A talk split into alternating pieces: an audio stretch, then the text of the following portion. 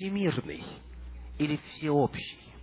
А, кстати, очень интересно, а, полное официальное название а, Русской Православной Церкви звучит так. Первоапостольская, кафолическая, Русская Православная Церковь. Кафолическая, то есть всемирная, всеобщая. То есть, церковь и на Востоке, и на Западе, она прямо так себя называла. То есть она сразу заявила о себе как о всемирной власти. Но когда Библия говорит о том, что он будет владычествовать над всеми народами, я должен напомнить о том, что речь идет о народах, которые обсуждались уже раньше в пророчестве. Речь идет не о территории всей земли, а речь идет о той территории, на которой владычествовал Вавилон, потом Медоперсия, потом Греция, потом Рим, то есть все те империи, которые и представлены в пророчестве. И вы помните, что Рим потом был разделен на десять государств Европы. И три из них, папская власть или власть христианской церкви государства, три племени уничтожила, о чем мы говорили вчера, а остальные семь подчинила себе. Дело в том, что начиная примерно с пятого и далее шестого и далее века нашей эры, Папа Римский постепенно подчинял себе все большее и большее количество территорий. И он в действительности владычествовал над всей землей, то есть над той землей, о которой говорится в пророчестве. И э, в качестве иллюстрации просто расскажу вам одну интересную историю. Однажды немецкий правитель а, по имени Генрих IV решил отложиться от папы римского. То есть он решил более со своей территории не отсылать ему деньги в казну, то есть дань, которая требовалась, он решил самостоятельно решать вопросы веры и вопросы устройства своего государства – и вот Генрих IV, он восстал против папы. Что произошло дальше? Папа Римский, он объявляет его вне закона. Он предает его анафеме. И это означает, что на всей территории, на всей земле этого немецкого государства все церкви закрываются. То есть, священнослужители более не производят обряд крещения, больше не производится обряд венчания, больше не производится служение погребения, а это означает полный крах для людей, которые верили так, как верила в то время или учила в то время католическая церковь. То есть было представление, что если человек в детском возрасте не крещен, значит он попадет в ад. Если его не отпели и не погребли в соответствии с обрядами церкви, значит, он также будет потерян для вечности.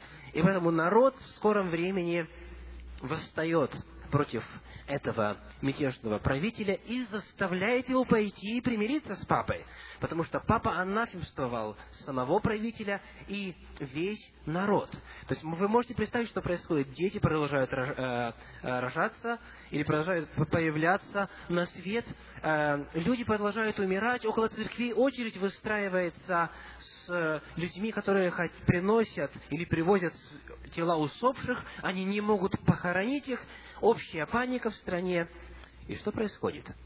Это было зимой. А папа говорит, единственное условие, это если э, ваш правитель придет ко мне с повинной.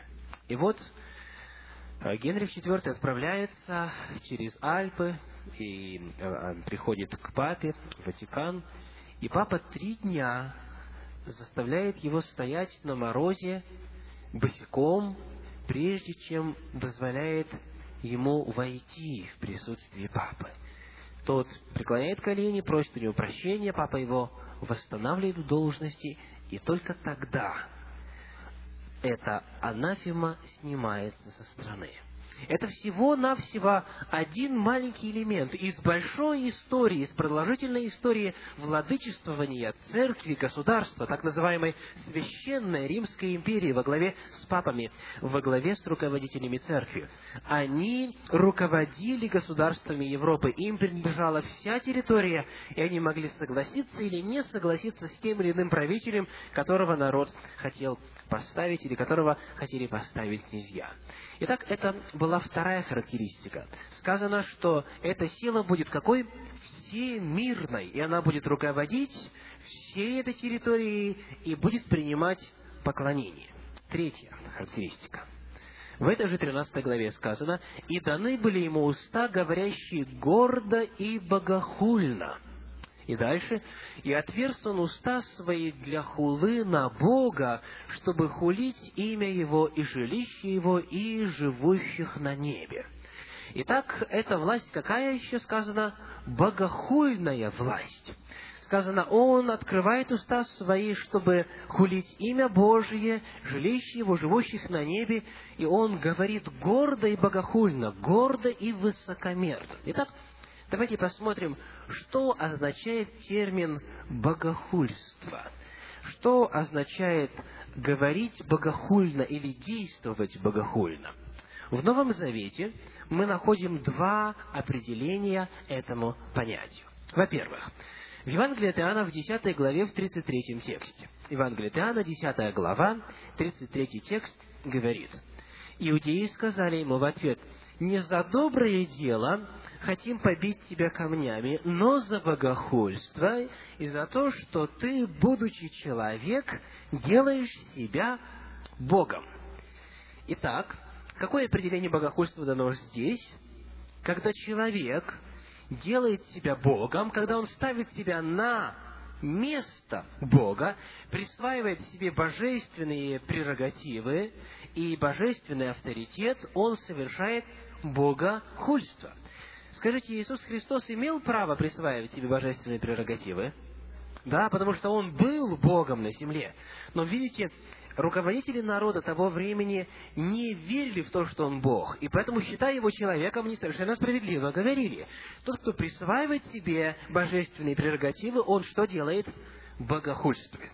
Итак, во-первых, по Священному Писанию, богохульство – это присвоение себе божественных прерогатив – Давайте посмотрим, а как в истории христианской церкви это имело место. Присвоение божественных прерогатив.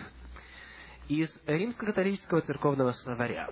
Папа обладает таким великим достоинством и настолько возвеличен, что он уже не просто человек, но как бы Бог и заместитель Бога. Помните определение антихриста? Анти – это тот, который против и вместо Христа, вместо Бога.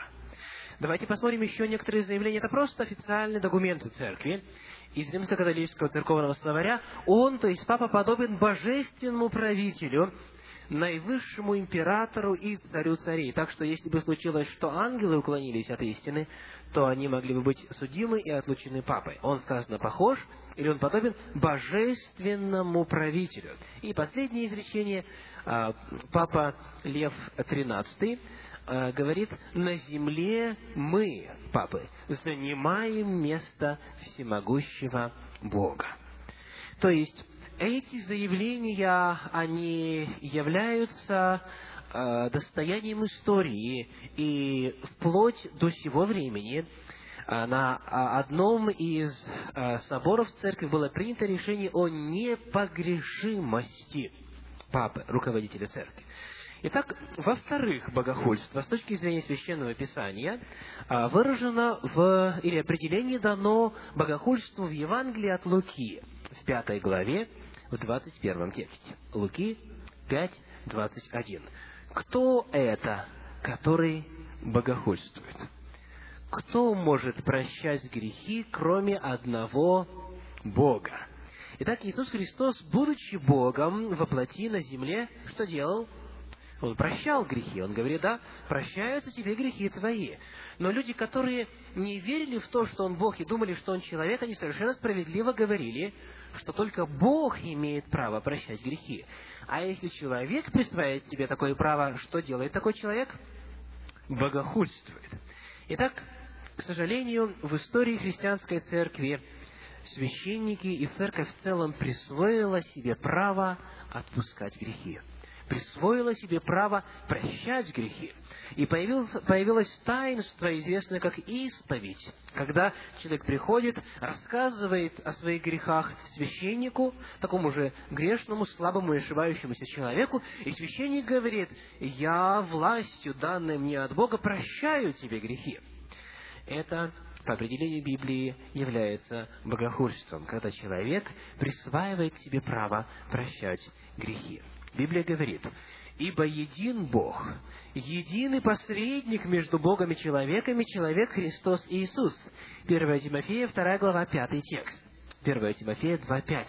Только один человек может быть посредником – Иисус Христос, который отдал за грехи этого мира свою жизнь. Только Он, будучи одновременно и Богом, и человеком, будучи Бога-человеком, имеет власть прощать грехи. Первом послании Иоанна, в первой главе, в девятом тексте сказано, 1 Иоанна 1.9. «Если исповедуем грехи наши, то Он, Бог, будучи верен и праведен, простит нам грехи наши и очистит нас от всякой неправды». 1 Иоанна, 1 глава, 9 текст. Только Бог может очистить нас от грехов. Итак, это была третья характеристика. Сказано, что у него на голове имена богохульные, и эта власть произносит богохульство и говорит слова богохульные. Что такое богохульство, еще раз вспомним? Во-первых, это присвоение себе божественных прав, божественных полномочий, божественных прерогатив, когда человек делает себя Богом, а во-вторых, богохульство – это присвоение права прощать грехи. И первое, и второе имело место в христианской церкви в истории. Дальше. Четвертое. Четвертое определяющее э, качество, или четвертая характеристика. «И дано было ему вести войну со святыми и победить их». Итак, вести войну со святыми, преследовать святых, преследовать народ Божий, который пытался жить по воле Божьей. История говорит о том, что в действительности христианская церковь объединившаяся с государством, церковь, которая носила имя Иисуса Христа, преследовала, мучила, истязала и уничтожала тех, кто хотел служить так, как Христос на самом деле сказал в своем слове. А, во время папских преследований и инквизиции было замучено только за время Инквизиции 50 миллионов альбегойцев, вальденцев, протестантов в Германии, Нидерландах, Богемии и других странах. Только за несколько столетий, за времена действия Инквизиции было уничтожено 50 миллионов человек. Это просто огромная цифра. Если же учесть еще и крестовые войны и все остальное, что было сделано церковью на протяжении истории – то мы в действительности понимаем, что пророчество о том, что он будет вести войну со святыми, победит их, будет преследовать, уничтожать, исполнилось. Я расскажу вам небольшую а, деталь о том, как происходило это преследование. Когда о ком-то сообщалось, что он тайно дома читает Библию или переводит, не дай Бог, священное писание на понятный, доступный язык, его вылавливали, помещали в казематы, подвалы, в эти застенки и начинали мучить. Одной из распространенных казней была следующая. Человека привязывали к большому колесу. Привязывали его так, чтобы спина была наружу. И над этим большим колесом вверху, э, над этим вот деревянным колесом, над этим сооружением были ножи или кинжалы. А внизу разводили костер. И человека привязывали и говорили, так отрекаешься ли от своей веры? Человек говорил, Нет, я вижу, что это Библия говорит. Я хочу служить Господу так, как Он приглашает в Своем Слове. И тогда колесо проворачивали. Проворачивали так, что вверху человека а, буквально резало сверху. И останавливали на полпути до этого огня. И говорили, так, отрекаешься ли? Если человек продолжал стоять твердо в своей вере и не отрекался, колесо проворачивали дальше. И вот эта открытая рана, она запекалась и поджаривалась на огне. Потом его снова останавливали и спрашивали, отрекаешься ли. И так до тех пор, пока человек либо не умирал, либо обессиленный, измученный, говорил, я отрекаюсь, и тогда после этого его сжигали. То есть жизнь никогда не давали, потому что считалось, что нужно сжечь и прах развеять по ветру. А, дело в том, что сохранились записи записи и протоколы допросов, и виды казни, которые использовались. И это делали люди, которые заявляли о том, что они служат Господу. Орден иезуитов, который очень активно принимал участие в, в исследовании и, и допросах, орден иезуитов, он был назван в честь кого? Знаете ли вы, что означает слово «иезуит»? от слова «Иисус» – Иисус. Иезуит – это человек, который принадлежит к ордену Иисуса. И сегодня, когда человек, читающий историю, знающий обо всех этих ужасах, смотрит на все это, и он говорит, я не хочу быть христианином. Почему? Потому что христиане на протяжении веков опозорили имя Иисуса Христа. Итак, это была четвертая определяющая характеристика. Миллионы людей погибли, будучи преследуемы этой властью, которая представлена в 13 главе книги Откровения как власть зверя. И даны были, и это уже пятая характеристика, пятый отличительный признак. И даны были ему уста, говорящие гордо и богохульно, это все 13 глава книги Откровения, пятый текст, и дана ему власть действовать 42 месяца. Библия указала также период времени, когда власть, представленная в символе этого зверя, будет действовать. Сказано, сколько? 42 месяца. Итак, 42 месяца дает нам 1260 дней. Я напоминаю, мы говорили об этом в прошлый раз, что в то время, когда писалась эта книга Откровения, в еврейском календаре месяц состоит из 30 дней. Итак, 42 мы умножаем на 30 и получаем 1260 дней. И вы помните важный пророческий принцип, принцип исчисления пророческого времени, который дан в книге пророка Иезекииля в 4 главе в 6 тексте. Мы к этому принципу возвращались уже дважды или трижды на протяжении нашей программы. И этот принцип гласит «день за год я определил тебе». Иными словами, Библия сказала, что эта власть будет действовать 1260 э, лет. Итак, в прошлый раз, вчера, исследуя седьмую главу книги пророка Даниила, мы выяснили, что эта власть начала преследовать в каком году?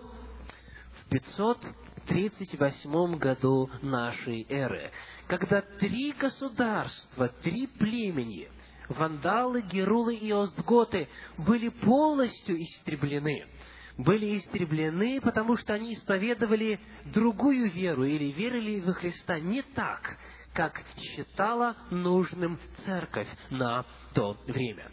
Итак, с 538 года начинаются вот эти преследования, когда люди, желающие верить на основании своей совести и того, как они понимают Библию, были преследуемы до 1798 года. То есть к 538 году мы прибавляем 1260 лет и переходим к 1798 году. Что произошло в этом 1798 году? Сказано, папа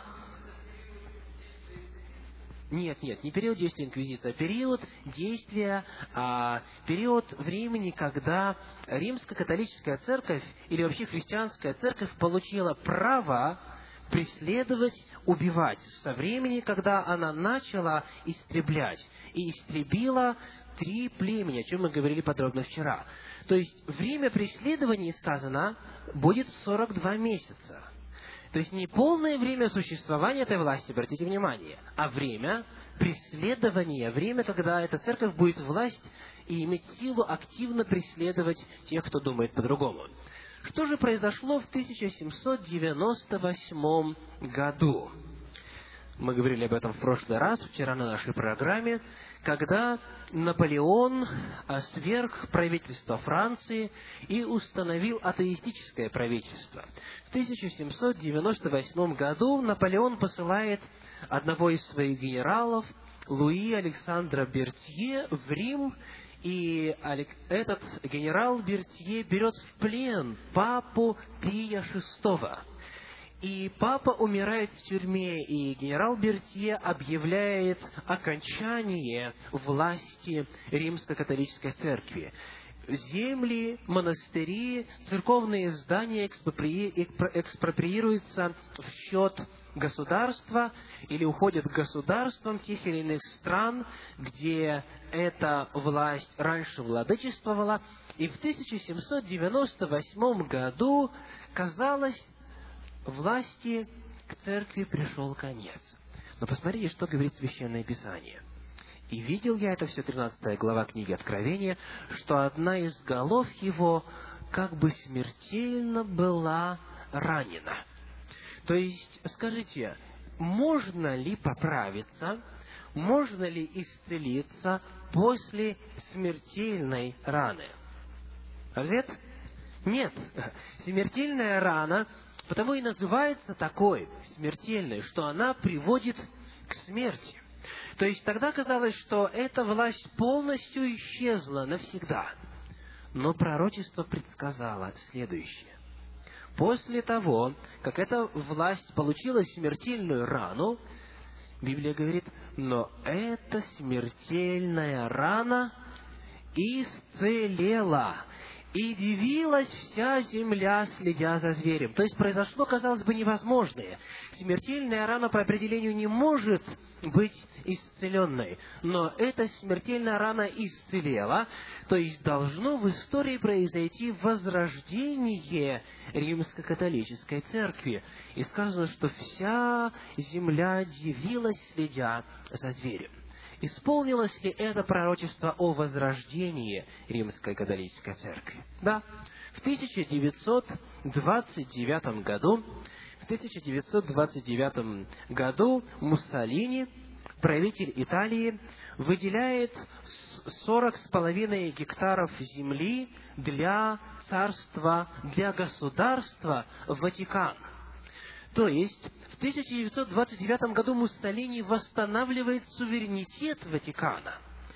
И на территории своего государства, Италии, фактически на территории столицы своего государства, Рима, позволяет официально возродиться еще одному государству со своим флагом, со своей армией, а, со, своим правителем, и это происходит в 1929 году. С 1929 года Ватикан снова начинает набирать силу.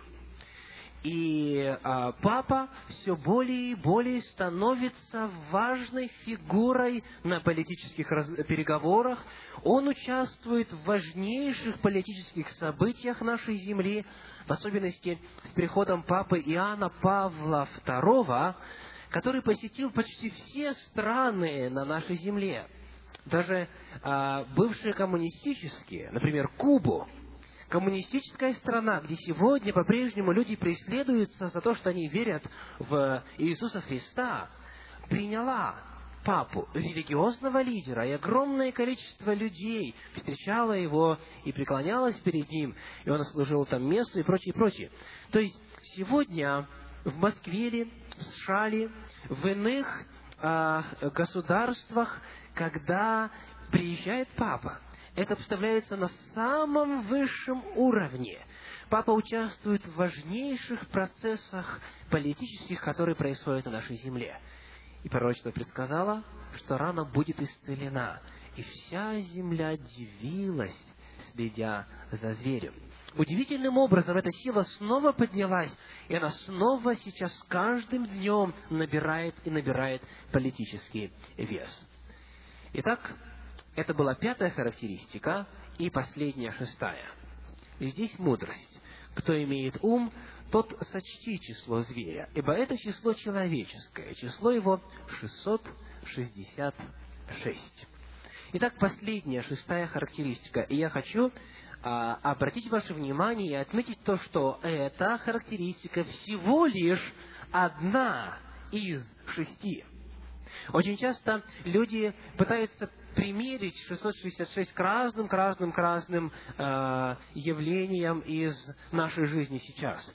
Кто-то думает, что это э, знак или идентификационный номер для налоговой службы. И сейчас в России там большой, большой бунт и, и большая паника. Раздаются ИНН каждому лично. И многие верующие люди боятся, думая, что это печать зверя.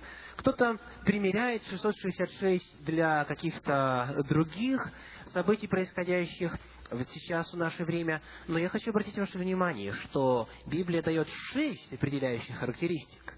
То есть, если даже мы случайно сможем объяснить 666, так, чтобы это соответствовало чему-то, что происходит в наше время или где-либо, то нам нужно, чтобы и остальные пять характеристик также соответствовали. Потому что 666 – это одна из характеристик власти зверя. Что такое 666? Сказано, что это число зверя. Или в предыдущем 17 тексте сказано, что это число имени его или число его титула. Давайте посмотрим, что а, говорят нам документы. На папской митре Митра – это головной убор Папы Римского, который одевается в особо торжественных моментах. На папской митре находится следующая надпись «Викариус Фили Деи», что на латыни означает «наместник Сына Божия», наместник или заместитель Сына Божия, вместо Сына Божия на земле. И Библия говорит, сочти имя зверя, сочти имя, потому что оно имеет число. Итак, давайте попытаемся сосчитать. Не беспокойтесь. Все продумано. Итак, вот это имя Викариус, Филии Деи на латыни. Я э, оставлю на некоторое время, чтобы те, кто желает, могли переписать это для себя. Вы знаете о том, что практически в каждом языке буквы одновременно имеют и цифровое значение. А, например, если у кого-нибудь из вас дома есть Библия на церковно-славянском языке, у кого-нибудь есть дома? Поднимите руку. Кто-нибудь когда-нибудь видел Библию на церковно-славянском языке? Видели, да? Очень хорошо. Когда там пишется название глав и номер главы, там не пишется первая, вторая, третья и так далее, там ставятся какие-то буквы из текста церковнославянского. То есть греческий язык, русский язык, арабский язык, и, и э, в, данном, в данном случае латинский, и еврейский, и так далее, и так далее, они имеют и цифровое значение. То есть есть некоторые буквы, которые одновременно являются и цифрами также. И поэтому есть возможность подсчитать число или общую сумму значения имени. Итак, а, В – это цифра 5.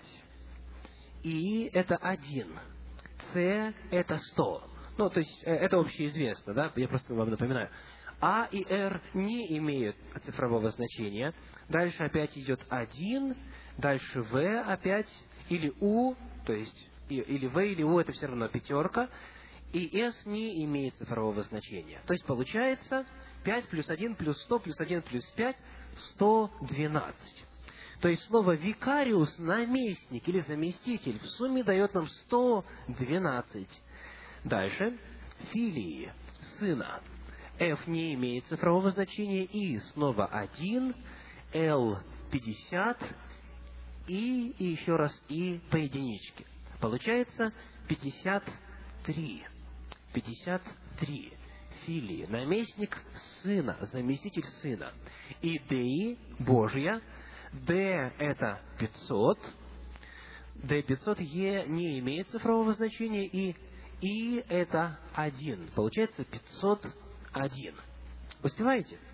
Итак, 112 плюс 53 плюс 501 получается 666. Сказано, сочти число зверя, сочти число имени его. Итак, это последний, шестой определяющий критерий. Имя зверя или его титул, его э, официальное э, наименование – Викариус Филидеи, наместник Сына Божья. Вы помните, в 13 главе сказано, что на головах его имена какие? Богохульные. Что такое богохульство?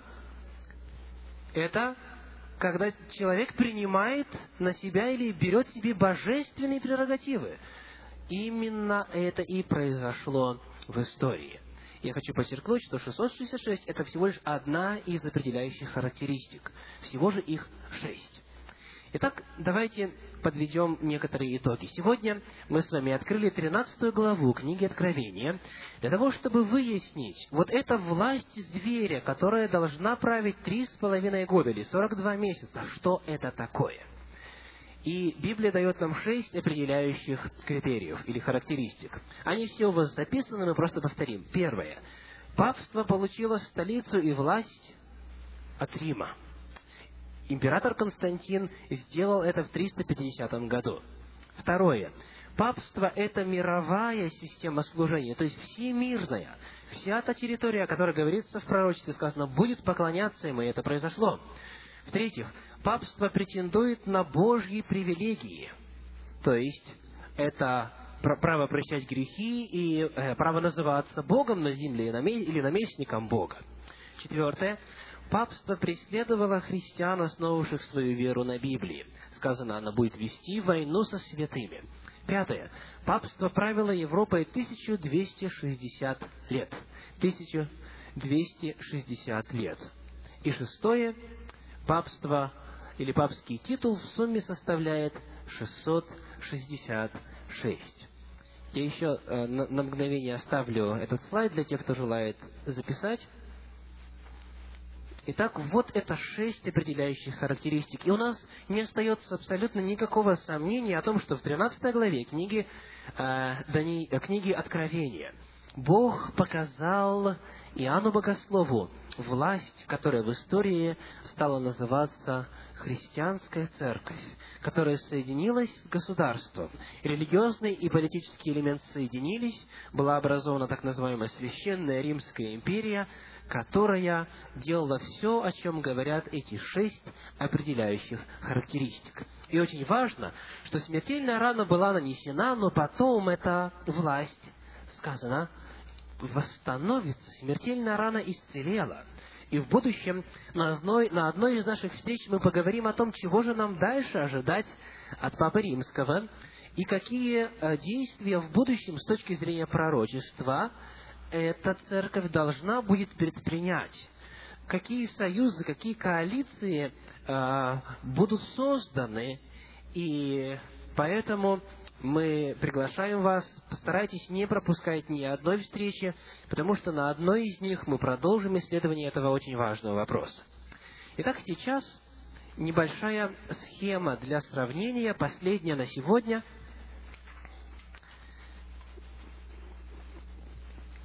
Параллели между седьмой главой книги Даниила и тринадцатой главой книги Откровения. Итак, Даниила 7 глава и Откровение 13 глава. Вчера мы исследовали с вами седьмую главу Даниила, сегодня мы исследуем с вами 13 главу Даниила.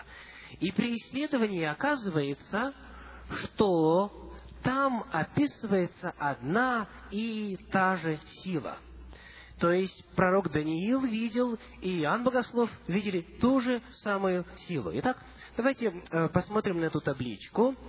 И э, мы ее так и оставим э, для тех, кто хочет записать подробнее. Вот первая колоночка – это номера совпадений. Дальше колоночка тождественные характеристики. И вот Даниила 7 и Откровение 13 глава. Описание зверей и рогов одно и то же. И у Даниила, и в Откровении. Те же самые звери, да, те же самые элементы это одна и та же картина. Вторая тождественная характеристика – это уста, говорящие гордо и высокомерно. Помните, малый рог из седьмой главы книги Даниила говорил гордо и высокомерно, и зверь из 13 главы книги Откровения также говорит гордо и высокомерно и богохульно. Третья тождественная характеристика – это то, что он говорит слова против Всевышнего, против Бога. Об этом говорится и в книге пророка Даниила в 7 главе, а именно текст 25, текст 25, и в книге Откровения, 13 главе, текст 6. Текст 6. Четвертая а, характеристика, которая является общей для этих двух картин, это то, что эта сила преследует святых, преследует людей, которые старались жить по воле Божьей. Преследование святых у Даниила есть в седьмой главе, как описание Малого Рога, тексты 21 и 25, и в 13 главе книги Откровения в тексте 7. В тексте 7. И последняя, пятая, тождественная характеристика – это время действия, время продолжительности этой власти. У Даниила сказано э, на, на протяжении времени, времен и полувремени. То есть на протяжении трех с половиной лет или 1260 дней, которые являются годами по принципу день за год. Это в 25 тексте 7 главы Даниила, и в книге Откровения также промежуток власти 42 месяца, то есть 1260 дней, а по принципу пророческому день за год 1260 лет. То есть время этой власти, время действия одно и то же и у Даниила, и в Откровении. Итак, это одна и та же власть. Она показана и в Ветхом Завете, и в Новом Завете. И три с половиной года – это промежуток времени, который уже имел место в истории нашей земли, а именно в истории церкви, которая называла себя христианской, несмотря на то, что во многом во времена Средневековья отступила от христианской веры. Сейчас я приглашаю собравшихся подняться для заключительной молитвы. Дорогой наш Господь, мы возносим благодарность за то, что сегодня Ты вновь благословил нас обильно благодаря исследованию Твоего Слова. Я благодарю, Господи, за каждого, кого Ты привел сегодня на эту встречу, и за то, что вместе мы открыли очень много из Священного Писания, сравнивая это с историей, сравнивая одни места Священного Писания с другими, мы увидели эту картину, которую Ты предсказал задолго до того, как это произошло. И мы благодарим Тебя, Господи, за то, что Ты являешься Богом истории, за то, что Ты предсказываешь конец от начала, за то, что Ты руководишь и нашей жизнью также. И мы просим, Господи, помоги чтобы день Твоего пришествия не застал нас внезапно, когда сила малого рога или сила зверя будет дальше возрождаться и укрепляться, помоги нам быть во всеоружии и быть готовыми для того, чтобы встретить Тебя, как нашего Господа и Спасителя. Сейчас просим, Отче, сохрани каждого в пути, помоги благополучно добраться до места жительства и собери нас снова завтра. Во имя Твое просим. Аминь. Садитесь, пожалуйста.